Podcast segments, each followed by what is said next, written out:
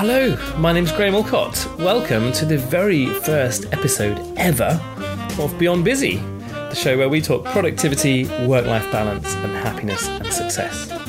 So, this is series one, episode one, and I'm sat in my shed in Brighton in the UK, and it's uh, been a lovely sunny day today. It's spring really feels like it's it's either here or it's really pushing through, and uh, it really feels like bringing with it is a change in in the rhythm of how I work. So I've spent most of the first couple of months of the year very down in the weeds, working in my business, Think Productive, uh, covering a couple of client gigs, and then fixing and patching up some systems that were a little bit broken and doing a lot of detail work, which is not really my it's not really what I love to do. I can do it, but I don't enjoy it very much, and I've really felt like I've had to to plod through over the last uh, last few weeks. But with spring in the air, like it really feels like that rhythm is changing for me now. It feels like I'm at the end of that little cycle, end of that little process, and spring and summer is going to be all about hunkering down into this particular project of Beyond Busy. And really, what this is about is recognizing that just, just away from the subject of productivity, lots of people, even though they're productive, still feel like they're just caught on that hamster wheel. And there's just always going to be more to do. And however productive we are, it still feels like we're feeling guilty about that, or, or it still feels like we're unable to put those things down and really achieve the work life balance or achieve that holy grail of happiness. So, really, this is going to be my exploration of those issues and the, the interconnectedness of those different themes. So, loads of time in the business with Think Productive this year so far. I also had this um, TV thing, uh, the ITV Tonight program, uh, which featured me uh, quite heavily, and was it was honestly the one thing I've ever done where there was such a direct correlation between that thing going out and then the phone in the Think Productive office just going a bit crazy with lots of people you know, wanting to sign us up for workshops and all the rest of it. So, really, really good publicity and just a really enjoyable thing to do. I've always been very skeptical and very mistrusting of TV people. And I have to say, the ITV Tonight program guys were just so lovely. I really felt like I was a, a, partner on making that show, and it was it was a lot of fun to do. And then last week I ended up I was last week was really exhausting. It was one of those weeks where I really felt like my ideal listener for this show, right? So, like, I suppose the ideal listener for this show is someone who feels really busy and fra- and frazzled and has a lot on their plate, and that kind of felt like me last week. I was running around on trains a lot and uh, did a couple of uh, quite big client gigs and various other things, and then on Friday I had to retake my CBT motorbike test, which is a thing you have to do every every two years in order to ride a motorbike wearing L plates and uh, the alternative is spending five or six days doing a really long test.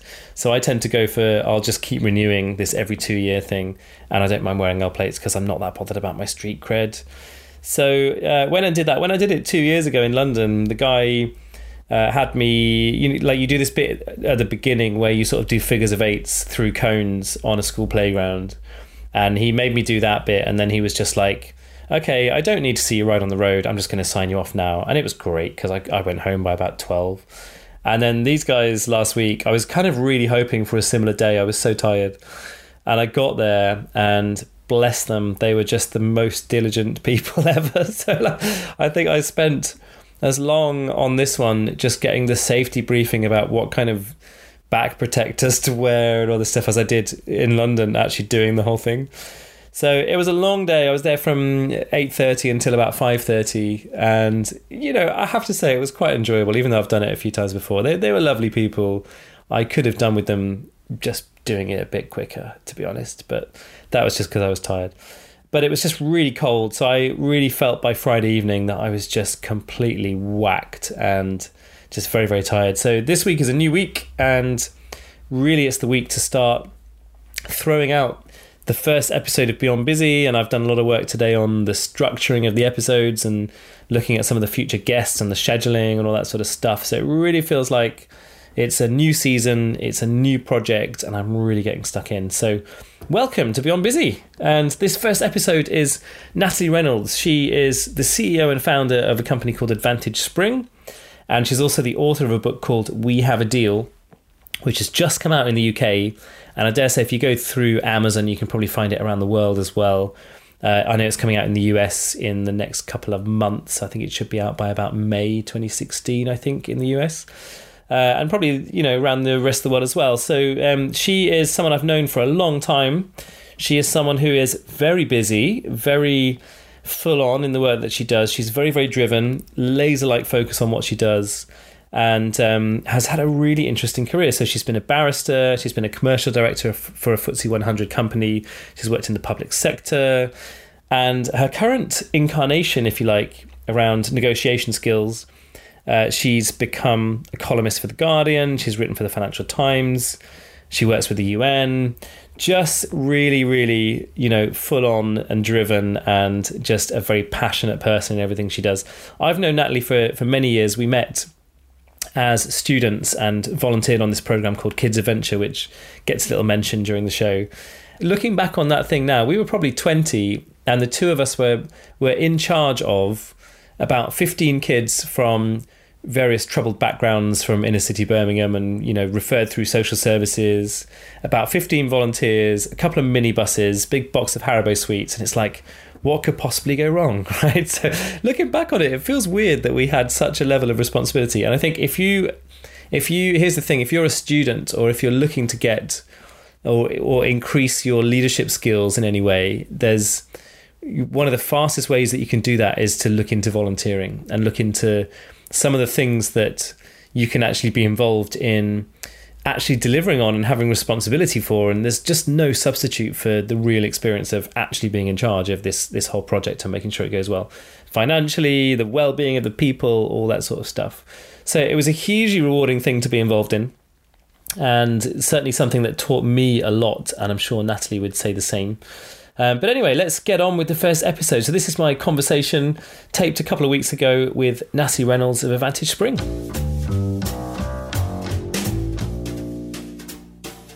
Tell me first of all about like the business and um, what you how you help organizations around negotiation Okay, so um, so I, yeah, I'm the founder and CEO of Advantage Spring. We are a specialist negotiation training firm. So what that means in reality is we have a series of different workshops um, focusing on increasing confidence of individuals when they negotiate, but also addressing commerciality. So, by that I mean we help boost profit margin for firms by getting their teams to negotiate um, better, more effectively, uh, in a more creative way. Um, so we work with all sorts of different corporates, big law firms, big banks, you know, manufacturers, retailers, media companies. Um, and every workshop will have a slightly different feel, but there are certain golden threads that run through how negotiation works that we yeah. try and get people to understand. We demystify it, really. Okay. Do you think you find when you first, when, it, when a company first approaches you and says, bring us in, are they like shit scared because they've got to negotiate with the negotiation people? Does that get like really meta? Um, what's What's always quite funny is people will bring us in and they know they need to work on their negotiation capability. I think most savvy businesses recognise that they will be losing a lot of money and damaging a lot of relationships through poor negotiation. Yeah. So they get that. But you can see then when it gets to the point of actually we want to book some workshops, their whole body language changes and you can see they're dreading then that yeah. conversation about fee. And so I'll actually try and make it easier for people and say, look, nobody likes negotiating with the negotiator, yeah. so let's talk about it in a grown up way. Okay. And and we do acknowledge that people do feel uncomfortable. That's one of our big things that people generally feel uncomfortable negotiating. So if we're trying to build a relationship with a client, we will acknowledge that and, and make sure that they can have a, a, sensible conversation with us. And I've just got your book and haven't read it yet, but like from what I know of you and having talked to you about it before, I kind of feel like there's some real parallels between the stuff that I do around helping people when they're procrastinating and the stuff that you do around negotiation because ultimately it's all lizard brain stuff, right? It's that whole kind of, you know, the way the stories we tell ourselves about these things and the way the mind plays tricks on you and you know your hopes and fears and guilt and all that kind of stuff. Mm-hmm, mm-hmm. There, there are massive parallels, and in fact, the way the book is structured, um, I start the book by talking about common negotiation mistakes, which seems like a slightly counterintuitive place to start in a book, mm, i.e., pointing out what you're doing wrong. But I think with negotiation, it's one of those skills that we do every day with our family, our friends, our peers, our colleagues, our clients, our customers, and they will all look very different. Um, but generally people fall into common traps. And that is based on bad habits that have been picked up over the years, uncertainty about what they should be doing, yeah. fear of how they might come across. And so we try very hard to say, look, guys, there are certain mistakes that people make, and nobody's immune, actually. So you might be a new graduate with zero work experience. You will make the same mistakes as your future CEO. Mm. It's just you're doing it in a different setting. I also, just before we get into talking about how you negotiate through your life. Hey, there's a nice little smooth. um, before we get into that, I'd love to talk to you a little bit about um, women in negotiation, and that's a particular thing. Again, I think that you're, you're you, you've had a lot of success in getting that message out there and getting national press around that. So just just talk about that a little bit. Yeah. So the gender and negotiation thing is is of huge interest to me. Um, I mean, just to be clear, I mean my day job, the company train men and women, yeah. but but each of my team have a specific interest, and mine is gender. And this has really come about from a few years ago when I was working for a now competitor, and clients would routinely ask me about unconscious bias and negotiation. Mm. So, you know, I'm a big believer that people are as important as the process when it comes to negotiation, and and gender is one of those things that will impact how we perceive others and how we interact with others. And there are certain stereotypes about women as negotiators. Women experience different expectations, stereotypes, and assumptions than men do in business. And so I have found, or I like to think I've found, a way of communicating to both men and women that yes, these fairly negative stereotypes about women as negotiators do exist but we shouldn't allow ourselves to be boxed in by them. Yeah. And actually, by understanding those stereotypes, we can challenge them, push back, and be the best negotiators that we can be. What we don't do is rant, and I, this might sound a bit controversial, but there are a lot of people out there who will get on stages and talk about, you know, how awful it is that women are routinely discriminated against. I'm not denying that happens in life generally, but our sessions are less of a rant mm. and are more about saying, yeah, there's some negativity about women that ask, there's some negativity about women and, you know, the view that they might capitulate more quickly or what, there's lots of them um, that, that are out there. But what we try and do is say, yeah, these are the stereotypes but here's how to overcome them. Yeah. This is the practical thing that you can do today to make sure that you're the best negotiator, whether you are male or female. And it sort of reminds me a little bit of um, Susan Cain's book, uh, Quiet, which is all about introvert versus yeah. extrovert. And I think it feels to me like there's a lot of areas of the business world that are very macho mm-hmm. in the style and culture and the way they're set up. And that perhaps makes it more difficult for women in terms of how they negotiate. But then by the flip side, what Susan Cain talks about in Quiet is like actually when when you play to an introvert's strengths, it's actually way more powerful than because it's not the norm, right? So it's like a oh, different way you, of do you know what thinking this, about stuff. This is my big passion. You've actually really tapped into what really motivates me here because there is this view, I think. We, we do an exercise at the start of, of master classes or workshops, and we'll say to people, describe how you feel when you think about negotiating. And we'll also then say, describe or, or, give us a word that describes what you think negotiation is. And it's interesting because the words that often come up about how people feel about negotiating is that they feel nervous, unsure, yeah. fearful, yeah. excited, but it's always kind of a you know a, a, a not the norm kind of feel. However, the words that come up when we say describe negotiation all come down to winning, losing, and battle. Mm. And a lot of people have this mindset that negotiation is a battle and that yeah. it's tough and it's yeah. macho and it's aggressive. And don't get me wrong, some negotiations are. Um, we talk about value claim and value create negotiations, and value claim tend to be those more competitive transactional negotiations. Mm. And there is this belief that men are naturally better at the tough stuff and that women are better at the more collaborative value create stuff. And yet, we have found certainly that just as many men are fearful and nervous and scared about negotiation as women are. Mm. And we also talk about the fixed pie bias. So, sorry to sound a bit techie there, but essentially, the fixed pie bias is this belief in the negotiation world that actually people tend to think negotiation is a, a win lose. Mm, yeah. But often it's not. Often it's more long term in nature, it's more complex, it requires creativity, you've got relationships to manage. So, actually, if the stereotype holds true, women should have the you know the edge when it comes to negotiating because actually most of the negotiations that we do would fit into that traditional view of women who are more collaborative, empathetic, creative. Yeah, yeah. So I think there's a real issue here that whilst women are often demonized as not being able to do the tough stuff, the reality is is I think that women's natural strengths mean that they are good all-rounders when it comes to negotiation. And I often find we have to spend a lot of time helping men deal with the tough stuff just as much because it doesn't nat- come naturally to all guys. And I think we've got to be very careful about stereotyping in that way. Completely. I think I'm much more in the sort of find the value that you can create rather than the Yeah. let's fix on the how to win. You know, that's definitely my sort of style. Hmm. Um, let's talk about um, the your journey really to get to where you are now, which is running your own thing, and with a book just about to hit the shelves and all of that. And I know that's been a sort of two or three year journey for you. Mm-hmm. So what I'm keen to do is just get your perspective as an as a, an entrepreneur of. Uh, of an emerging and growing business, and just kind of um, how that interacts with the rest of your life, and like why you made those decisions and stuff like that. So part of your background was director level with FTSE 100 companies, and you've also worked in the public sector and stuff. So, um, what was the what was the motivation behind the decision to jack in being a very good director level employee and go, hey, I'm just going to have no certainty and do this all on my own? Um, I mean, if you look at my history, I always say I have a really bizarre work history. You know, I, I didn't kind of take a set career path. So, I, I mean, I did a law degree, turned down the opportunity to go and specialise in tax, which now was, I know, was one of the best moves I, had, I ever made. Um, and and, and I ended. I, I accidentally landed in the public sector, Hmm. um, and actually that was motivated by my time running a children's charity at university, so Kids Adventure, which I know you know about. Which we know very well, yeah. Yes, indeed, and. Um, and, and that kind of allowed me to then enter into public service at, at a slightly higher level than I maybe would have done as a brand new graduate.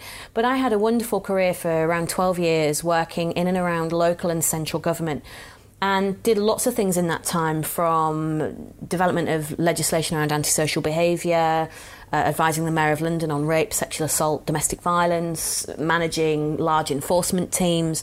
And I loved my time in public service, but started to crave a change around the time I went to night school to become a barrister. So I Yeah. qualified as a barrister um, on a part-time basis. And I start that was when I started to realise that negotiation was a skill that a lot of people despised and hated and would avoid. Um, I then went to a now competitor. They headhunted me, and I spent three really great years travelling the world, training very senior level executives in how to negotiate. Yeah. And I, I really, really loved my job. And and I think actually the catalyst for me doing what I do now actually happened there rather than when I went because I went from there onto a FTSE 100 um, as a commercial director.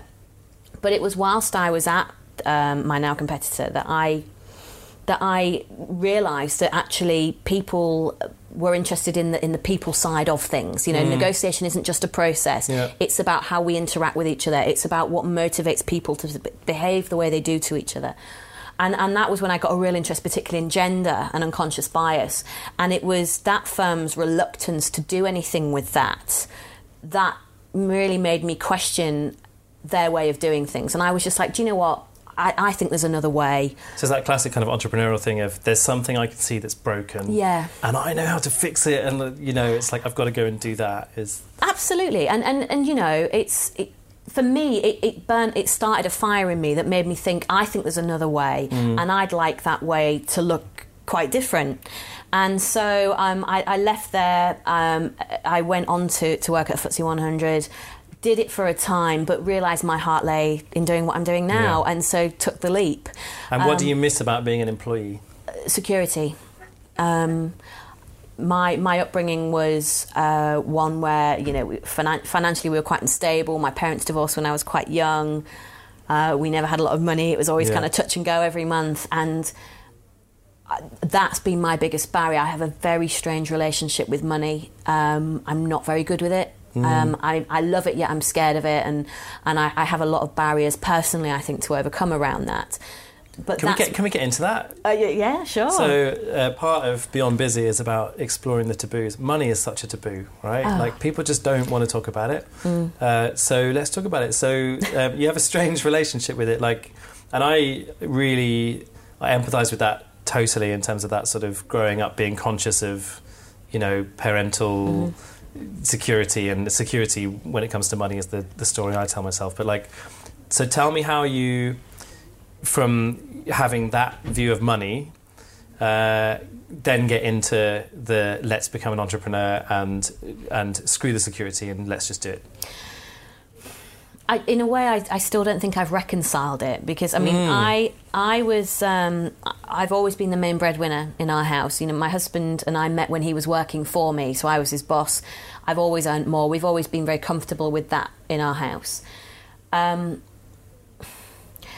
put it this way: the thing that held me back and prevented me from doing this sooner was that fear of not Yeah. having a monthly paycheck.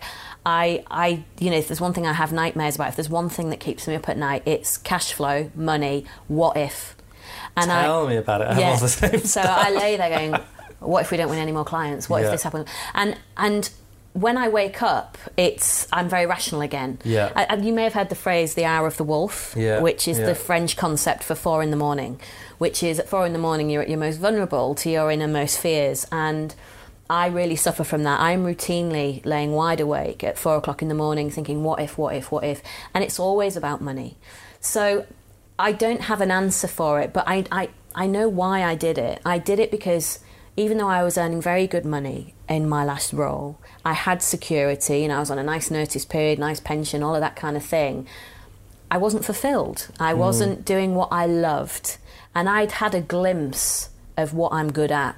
And I knew, I knew that my idea about how to deliver negotiation training, the way I knew that negotiation could be taught, Yeah. I it was that was so powerful that it overrode my fear. And I think also I've been very fortunate that I have a husband who's very pragmatic. Yeah. And his view was if it doesn't work out, you'll get another job. You've never Right, struggled yeah, you've never yeah. struggled getting a job before. And in fact now you've got even better transferable skills. So why would that suddenly not be the case? Completely Um, agree with that. And so actually having him as a safety net, and I probably don't tell him this enough, but having having my husband's kind of affirmations like that has just made me realise that you know what I'll I'll be more frustrated if I don't do it. Mm. And you know I've just got to learn to live with that little niggly money fear that, Yeah, that I will yeah, always yeah. have probably. Yeah. And I was going to ask, I was actually, just before you mentioned your husband, Chris, there, I was actually going to ask you what's the conversation around the kitchen table around that. And I wonder if that conversation's changed, like now, in terms of how you now view money, having taken the leap and you're two and a half years in, is that about right? About coming up to three years in, yeah. Coming up to three years in. So is that conversation different in terms of your level of expectation that those what ifs are going to come true versus your realization that those what ifs are just the four in the morning? Do you know what's really interesting? And this is it's a very good question. I don't think I talked to him about it enough. Hmm. I I um I I'm very okay. So Chris and I always joke that we we almost flip roles.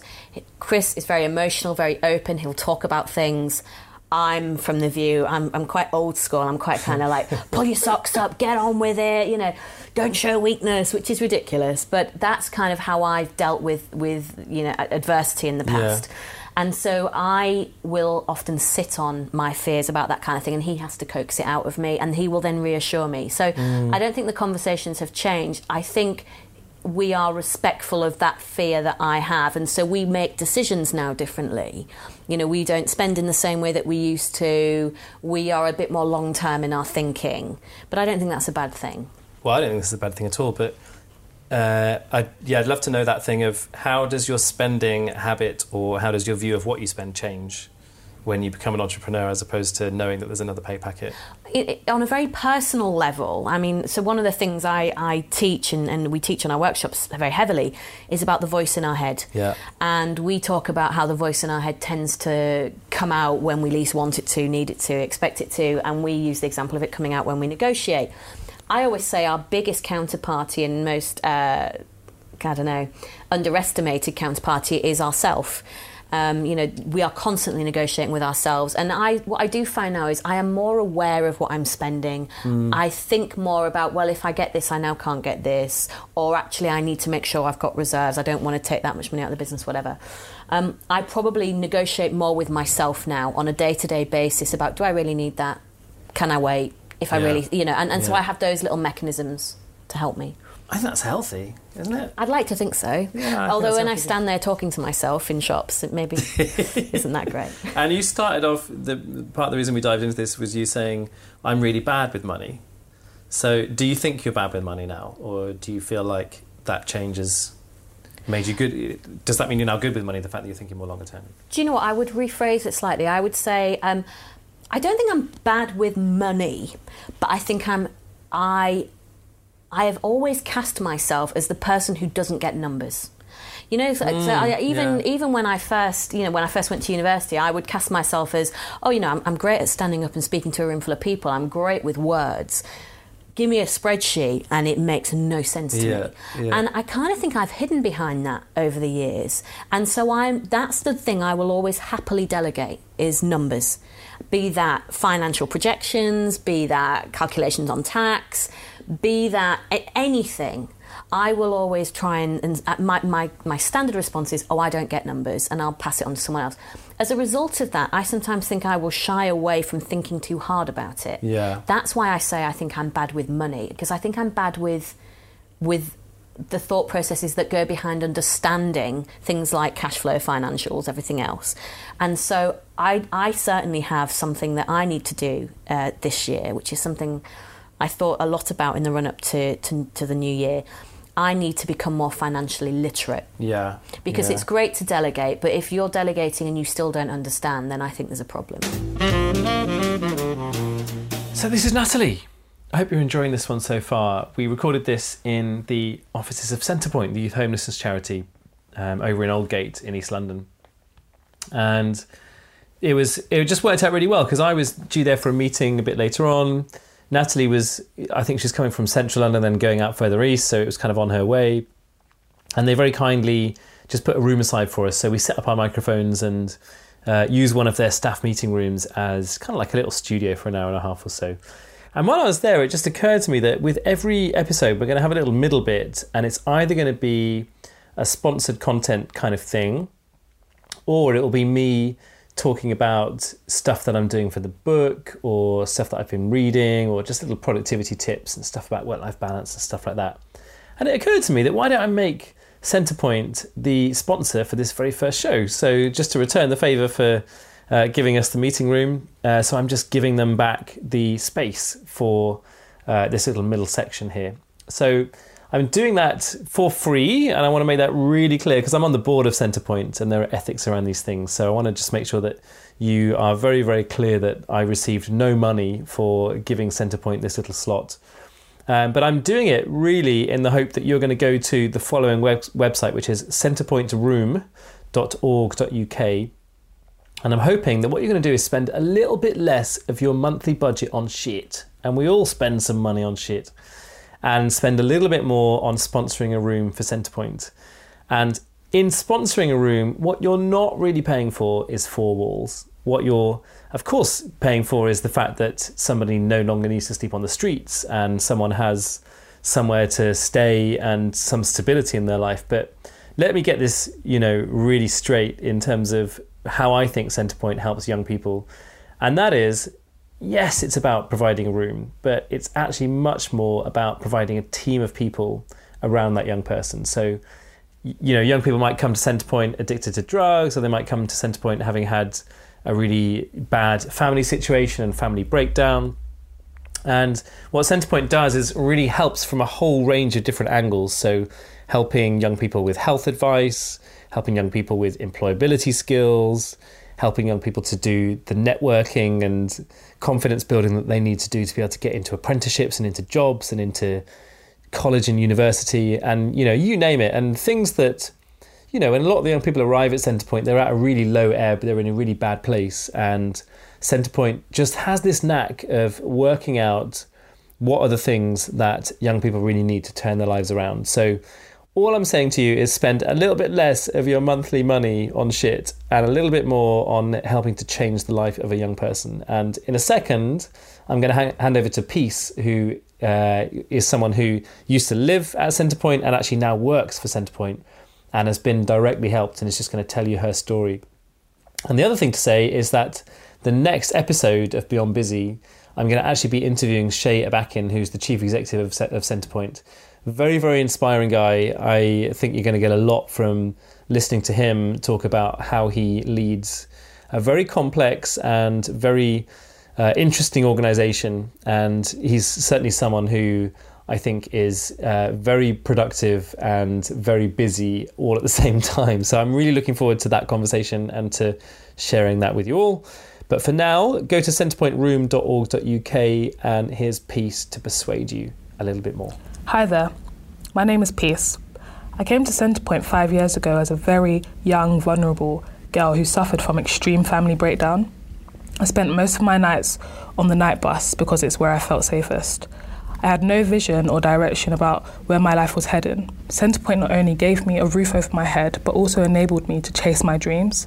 They helped me en- enroll into university to study my dream course, law, they also gave me the opportunity to work at their head office as a participation assistant, building my skills and experience further. I am now working as an advice officer for Centrepoint. In my final year of my law degree and completely stable with positive hopes for the future. If it wasn't for Centrepoint, I wouldn't have achieved this. If you would like to help a vulnerable young person like I was five years ago, you could do so by sponsoring a room at centrepointroom.org.uk.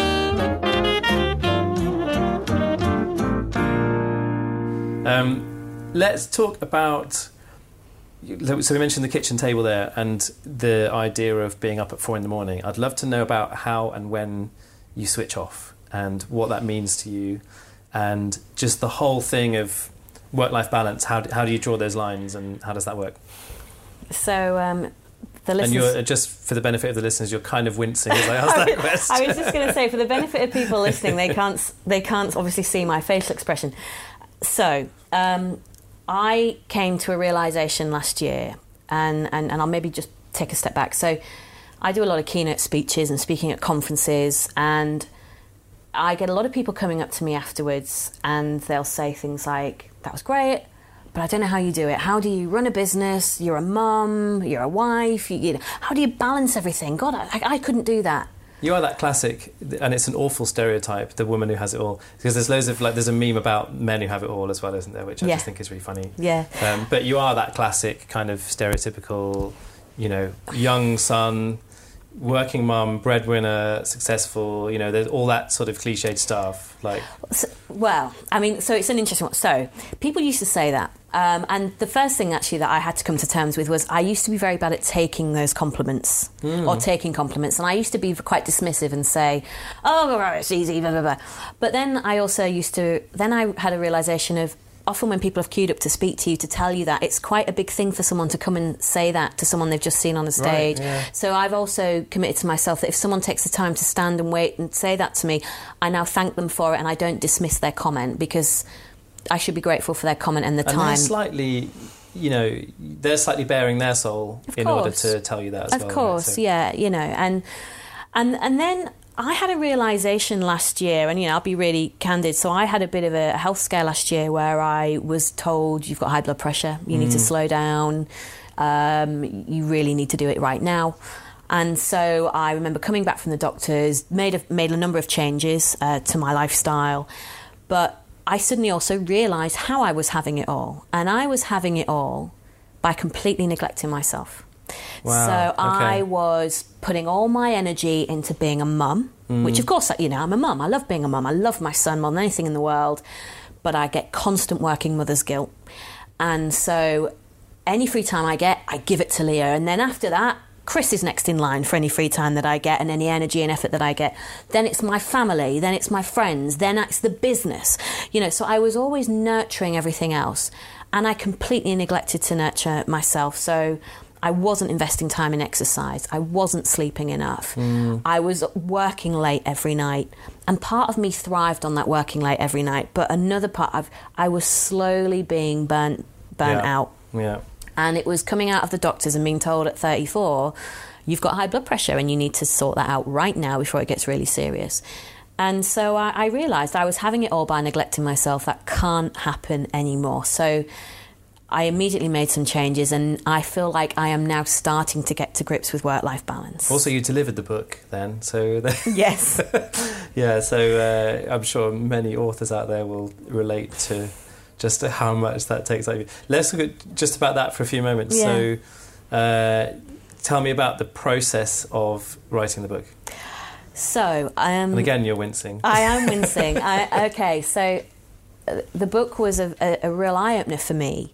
So, uh, so I've written for for you know since the beginning of the business. I I've always written for some you know fairly hefty publications. So, you know, I got published in the Guardian. I think two weeks after starting the business. I've written in the Independent, Huffington Post, Financial Times. I write a lot for clients. And I always kind of, not naively, because I knew writing a book would be different, but when I got the, the book contract in the March, I was given till the August to write it. And I thought, well, do you know what? I've got plenty of base content that I can edit and remold and take as a starting point. And, you know, that's a good stretch of time, I think. And I did what I thought every diligent author would do, and I put aside time every week to write and I my word count was was totting up really nicely, and I was feeling really proud of, of what I'd done. Um, and then I flew out to Hong Kong on a speaking tour, and I read what I'd written mm. in its entirety. Now I had been going back over those months and reading bits of it, but I'd never read it in its entirety. Right. And I read it in its entirety, and I hated it. and the book that I had produced didn't sound like me, didn't didn't make didn't read in the way I wanted it to. Mm. It didn't even kind of deliver what we teach. It, it just felt like an alien creation. And I was given some really great advice um, by an editor at the Evening Standard who, when she saw me speak around the time I got the book contract, she said to me, Promise me whatever you do, when you write, you write as you. Because the, you know the publishers have, have basically been inspired by you and how you talk about this. Such good advice. Yeah, and so that her advice has really stuck with me ever since. And it was when I was sat in Hong Kong reading that, her advice was ringing in- in my ears. And I stupidly, I now say stupidly, I read it, hated it, had a moment of anguish, and then thought, this is crap. I'm starting again. And I deleted it and started again. So you deleted the file. Mm-hmm. How many words? It was about it was about fifty eight thousand words Whoa. at that point. Pain. yeah and and, and it was funny because I then kind of it, I didn't really it didn't really sink in what Yeah. I'd done because I thought well look I you know I'll just churn it out again I know what changes I want to make it didn't feel to me like it was going to be a really big job until I got back to the UK and told my husband Chris what I'd done And you d- uh, did you did you delete it in the trash and recycling? I, I like you said, completely completely deleted it. and I completely deleted Yeah. it, and I I think now I was probably jet lagged and tired at the time as well. But I I'm an all or nothing person, and and I, this is sometimes one of my downfalls that I I either go all in or I'm all out, and that's how I live my life generally. Mm. And so I was all out on that on what I'd written, and you know I've wanted to be a writer since I was a kid, and I didn't want to do a bad job of it. It's one of those things, isn't it, where you know, because I'm, I have a similar.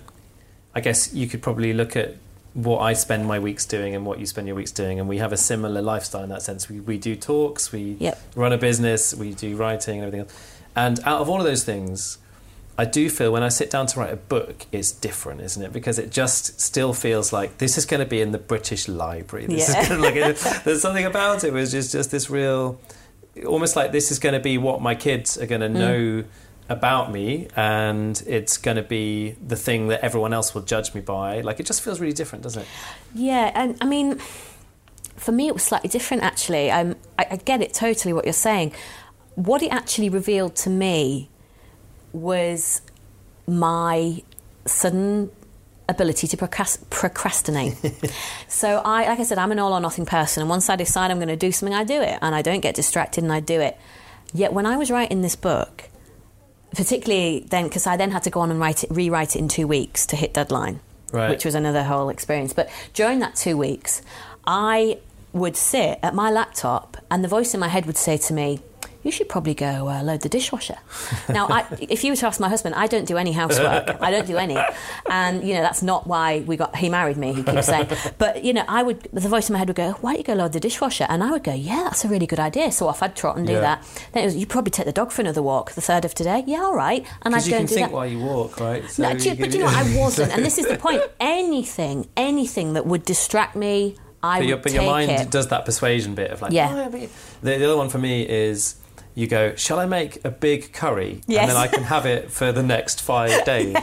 And then that way I'm investing in tomorrow. like, it's It, sort of it was a weird thing. really, it was a real big eye opener for me in terms of how I used my time and the arguments I had with myself about what I was capable of in the time I had left. Yeah. Um, I don't understand why I was giving into it because I wouldn't normally. Yet with a book deadline hanging over me, I really struggled with, with managing that. Mm. So it's a challenge. So that was uh, around the time last year where you had this health thing and Yeah. all that stuff. And so, in terms of what that taught you, how are you sort of feeling now around, you know, work-life balance and just tre- and putting yourself first and giving yourself a bit of that TLC and attention and all of that? Yeah, so I, I'm- I made some, some just little immediate changes, um, and, and obviously from knowing you and, and your business, I know that you subscribe to this as well. But uh, around what I'm eating was a big one. So diet, Yeah. um, I gave up caffeine. I was a complete caffeine fiend. I would have eight large coffees a day. Wow. Um, I, I, I, looking back, I don't feel like I was up and down when I didn't didn't have caffeine. But as soon as I came off it, which by the way was one of the most pain, physically painful experiences, Yeah. yeah. Um, I remember I felt like I had a migraine times Yeah. 10. Um, but once I came off it, I suddenly realised how foggy I had felt. Mm. And I felt clear and light and bright. So that was a really big thing. I've cleaned up my diet. Uh, Just simple things like more fruit and veg, less heavy crap in my Yeah. diet. Um, and I'm, I'm carving out now time for, for doing nothing hmm. which is the thing I am the worst at. When I say doing nothing, I never do nothing. I'm kind of incapable of that, I think. But I had sacrificed little things like reading a book that wasn't a business book. Yeah. I've started to read fiction again. Yeah. I've started to have a bath and not be reading Harvard Business Review in the bath. I will now read a magazine in the bath. I take the dog for a walk and leave the phone at home. I play with my son and turn off my emails. So I'm what I'm realize I have to do is I have to completely separate the two. Mm. Because if there's any chance of the of work bleeding into my personal life, it would do it very will, readily. yeah. And so I've realized that for me it's about discipline in treating myself as a almost as a task. And you know that uh, uh, you know people always say, don't they? If you want to go to the gym, put it in your calendar, make an appointment. Yeah. I've adopted that mindset and it works for me. Similarly, my big New Year's resolution was to take up cycling, which for people who've known me a long time is just crazy that yeah, I I, am don't, now. I don't picture you in the sort of lycra and. Uh, Yeah, well, it's not quite at that uh, stage yet. You know, with Um, all the gear and all that stuff, that doesn't seem like you. Well, I and, and again, I think this is the, the pragmatist in me. So I, I knew I had to exercise, and I knew that was going to be a big part of dealing with the blood pressure issue as well. And just I know that I function better when I'm when I'm feeling healthier. Yeah. I, I do know that. So, So you're on your bike in Prada heels? Is that how that uh, works? not quite, no, no. but I, yeah. I, I, I'm fighting the, the luminous lycra, but um, I, you know I've got all the kit and everything. But I, I realise as well I would I, sh- I would struggle to make time for the gym. Mm. So what I do now is I combine my commute. So I cycle commute now. So Yeah. three days a week I cycle to to my office. It's about three and a half miles each way, and to me that feels like a nice compromise because the exercise is serving a purpose in that I'm physically getting to work, but I'm getting more exercise than I would have done ever before. Yeah. Um, let's talk about um, productivity. Like you're obviously productive, right? So you you've had a fantastic career as an employee. You're now an employer and an entrepreneur and uh, building a business. What do you think is your biggest productivity secret or productivity tip?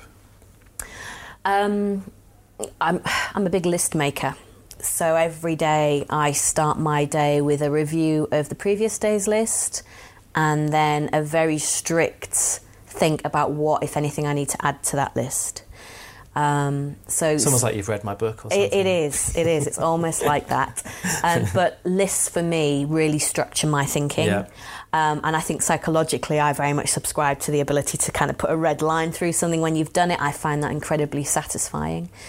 Um, and I think as well that whole idea of dedicating time to tasks Yeah. rather than kind of trying to do everything at once, I, I like one of the things my PA and I have agreed is that certain parts of the week are blocked off for certain things.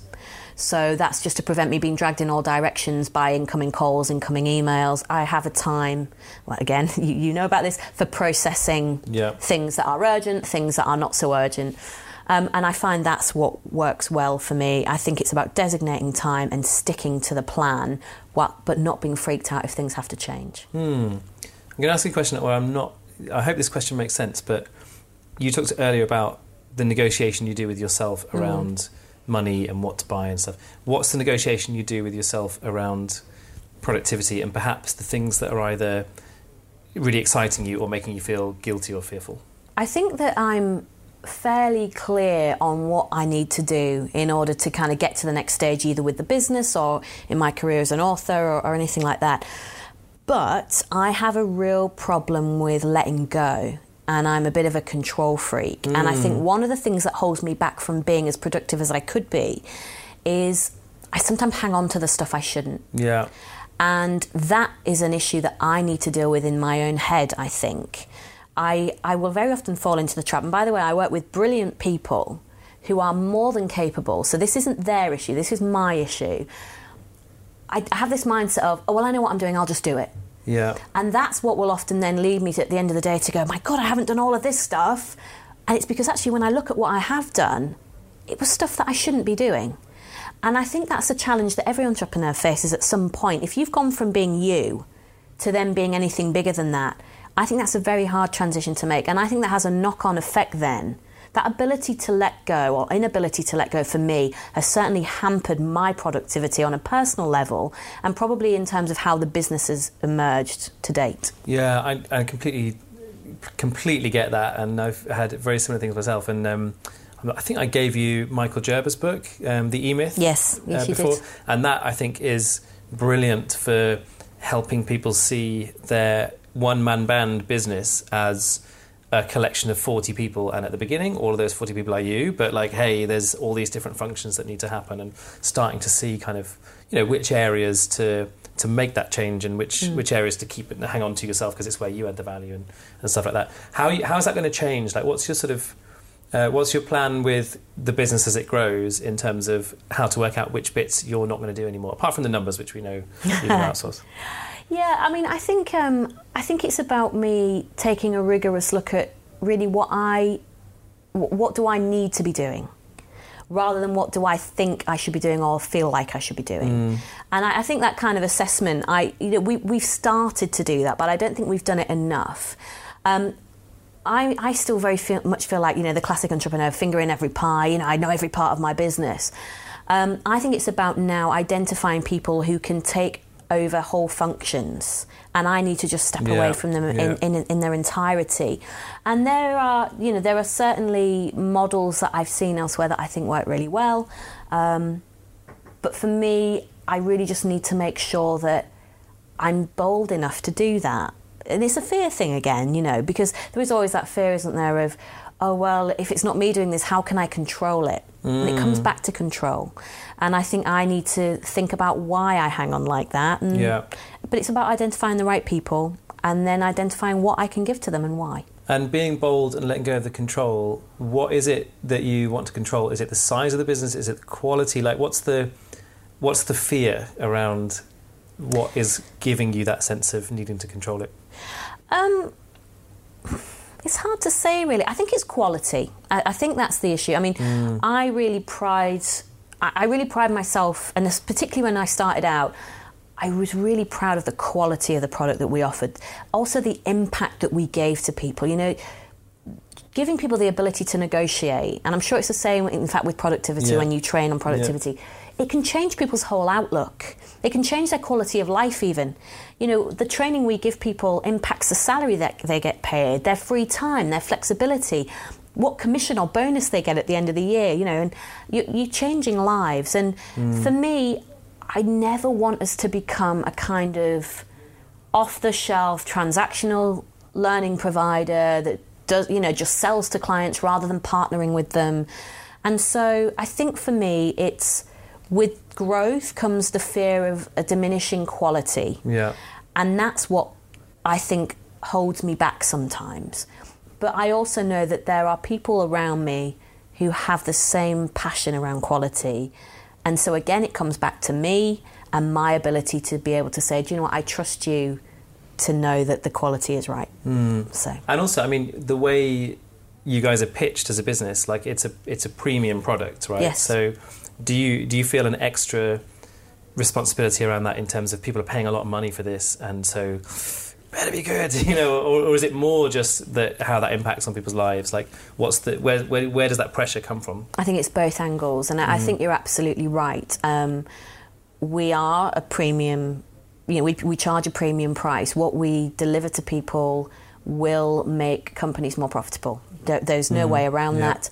And there is a lot of negotiation training out there that's very formulaic, and it's basically stand at the front, load of slides, lecture. That's not what we're about. If that's what people want, we will say you should go and get You that. get what you pay for. You- That's what we yeah, say as well. Yeah, you know, you get what you pay for. Um, but at the same time, whilst that is something, you know, we want to make sure that the quality is there because of that. But I also think it's about credibility. you know, um, I can't stand up and say, look, I think we are a leading provider of negotiation training if we're not. You know, and so quality is really big for me because of that. But I think mm. at the same time, that's what makes me hang on to a lot of stuff that I probably shouldn't. I'm going to just ask you a couple of other big questions just to finish. So I'd love to know what is, and this can be not just around the business, but just sort of personally. What's your biggest fear? I think my biggest fear would be is twofold. Would be losing my family on a very kind of big level, um, and losing my family or being really reliant on other people. That sounds really weird, but Oh, okay. what I mean by that is I like to be in control of my own Yeah. destiny.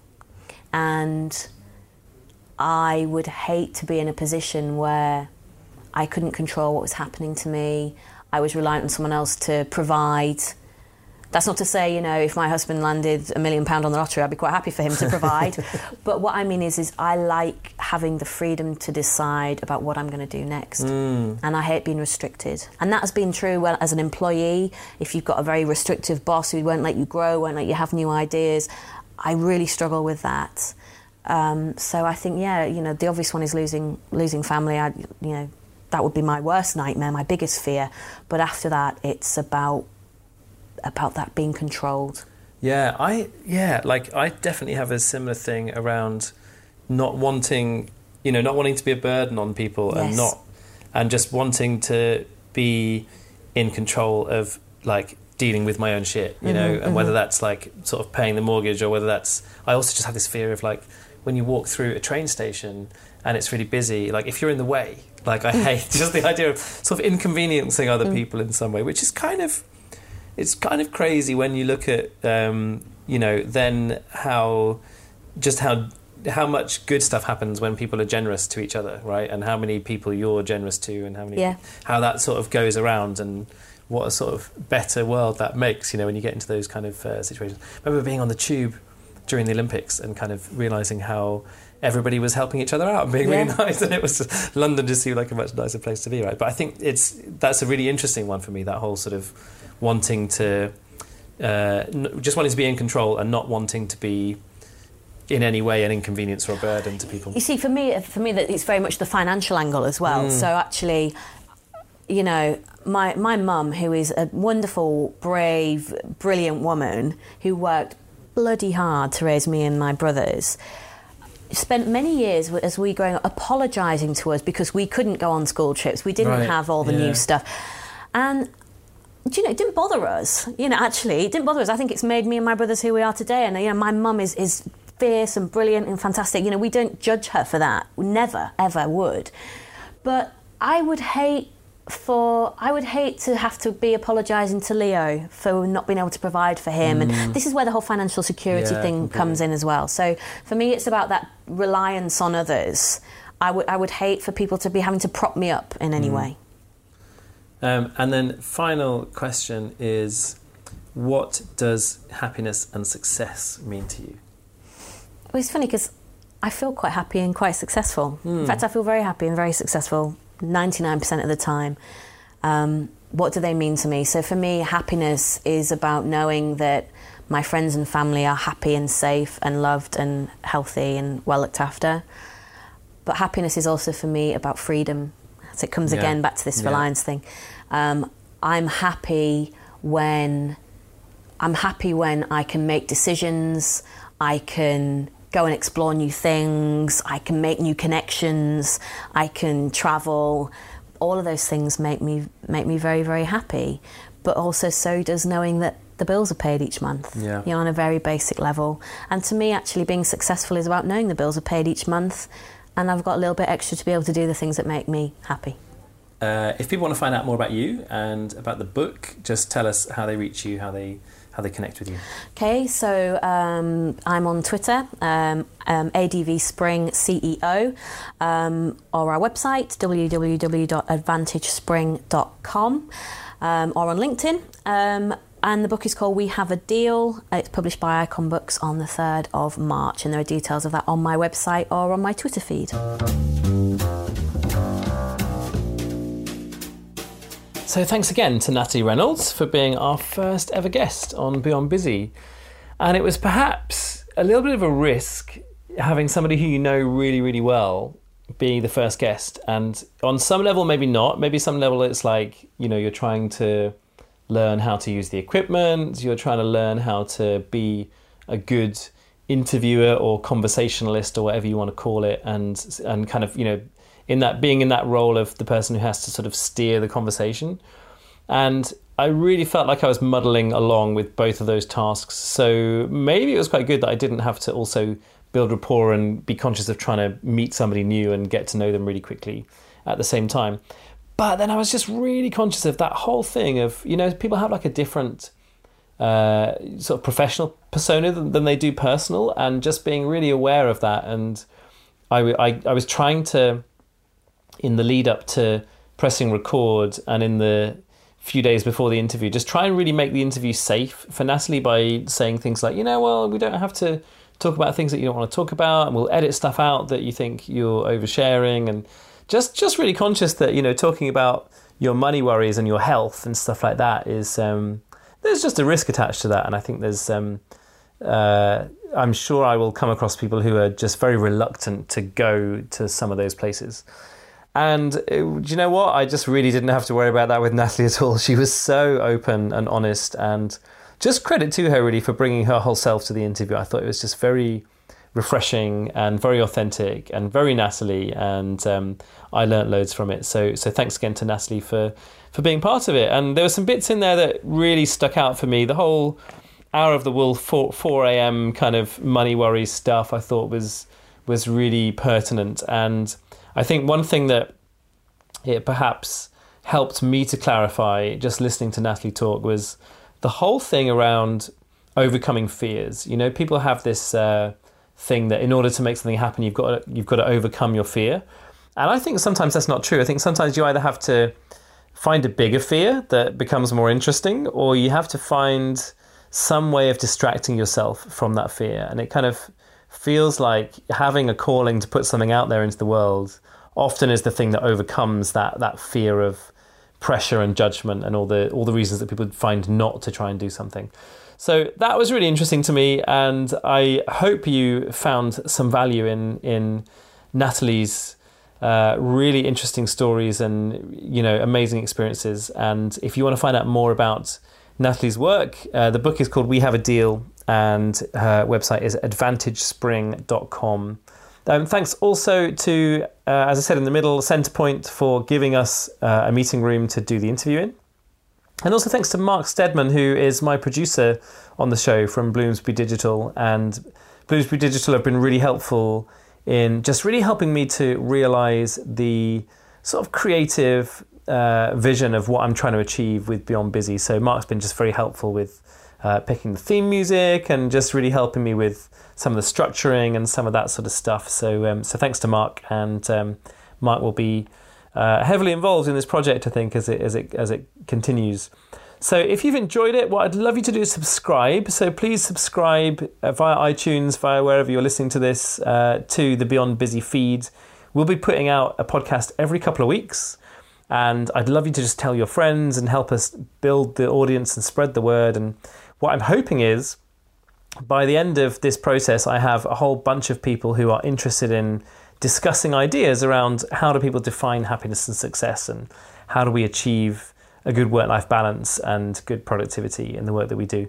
So please do spread the word. And also, finally, if you have uh, somebody who you think could be a really great guest for Beyond Busy, I'd love you to email me. Uh, so the idea is to have a really wide range of people. I'm not just going to have thought leaders and CEOs, I'm going to have a really wide range of people who either people who I think have a really good work life balance and really have it all cracked and really people who I feel are just like annoyingly happy in their world, uh, or people who I feel like are just constantly, no matter how skilled and amazing they are, just constantly just going round on the hamster wheel and never getting anywhere. Uh, so if you, you know, if you feel like you know someone who might fit the bill there and might be a really good, uh, might just really give good conversation for Beyond Busy, then just drop me an email. It's graham at thinkproductive.co.uk. Would love to hear from you. If you haven't checked out my book, it's How to Be a Productivity Ninja. You can find it in all good bookshops and Amazon and all that sort of stuff. And if you want to find out more about this podcast, please go to getbeyondbusy.com. That's getbeyondbusy.com. So thanks for listening and thanks for giving me an hour of your most precious resource, which is not your time, it's your attention. So it's been an honor having your attention over the last hour. I hope you're going to subscribe. I hope you can listen to many more episodes of this, and I'll see you for episode two.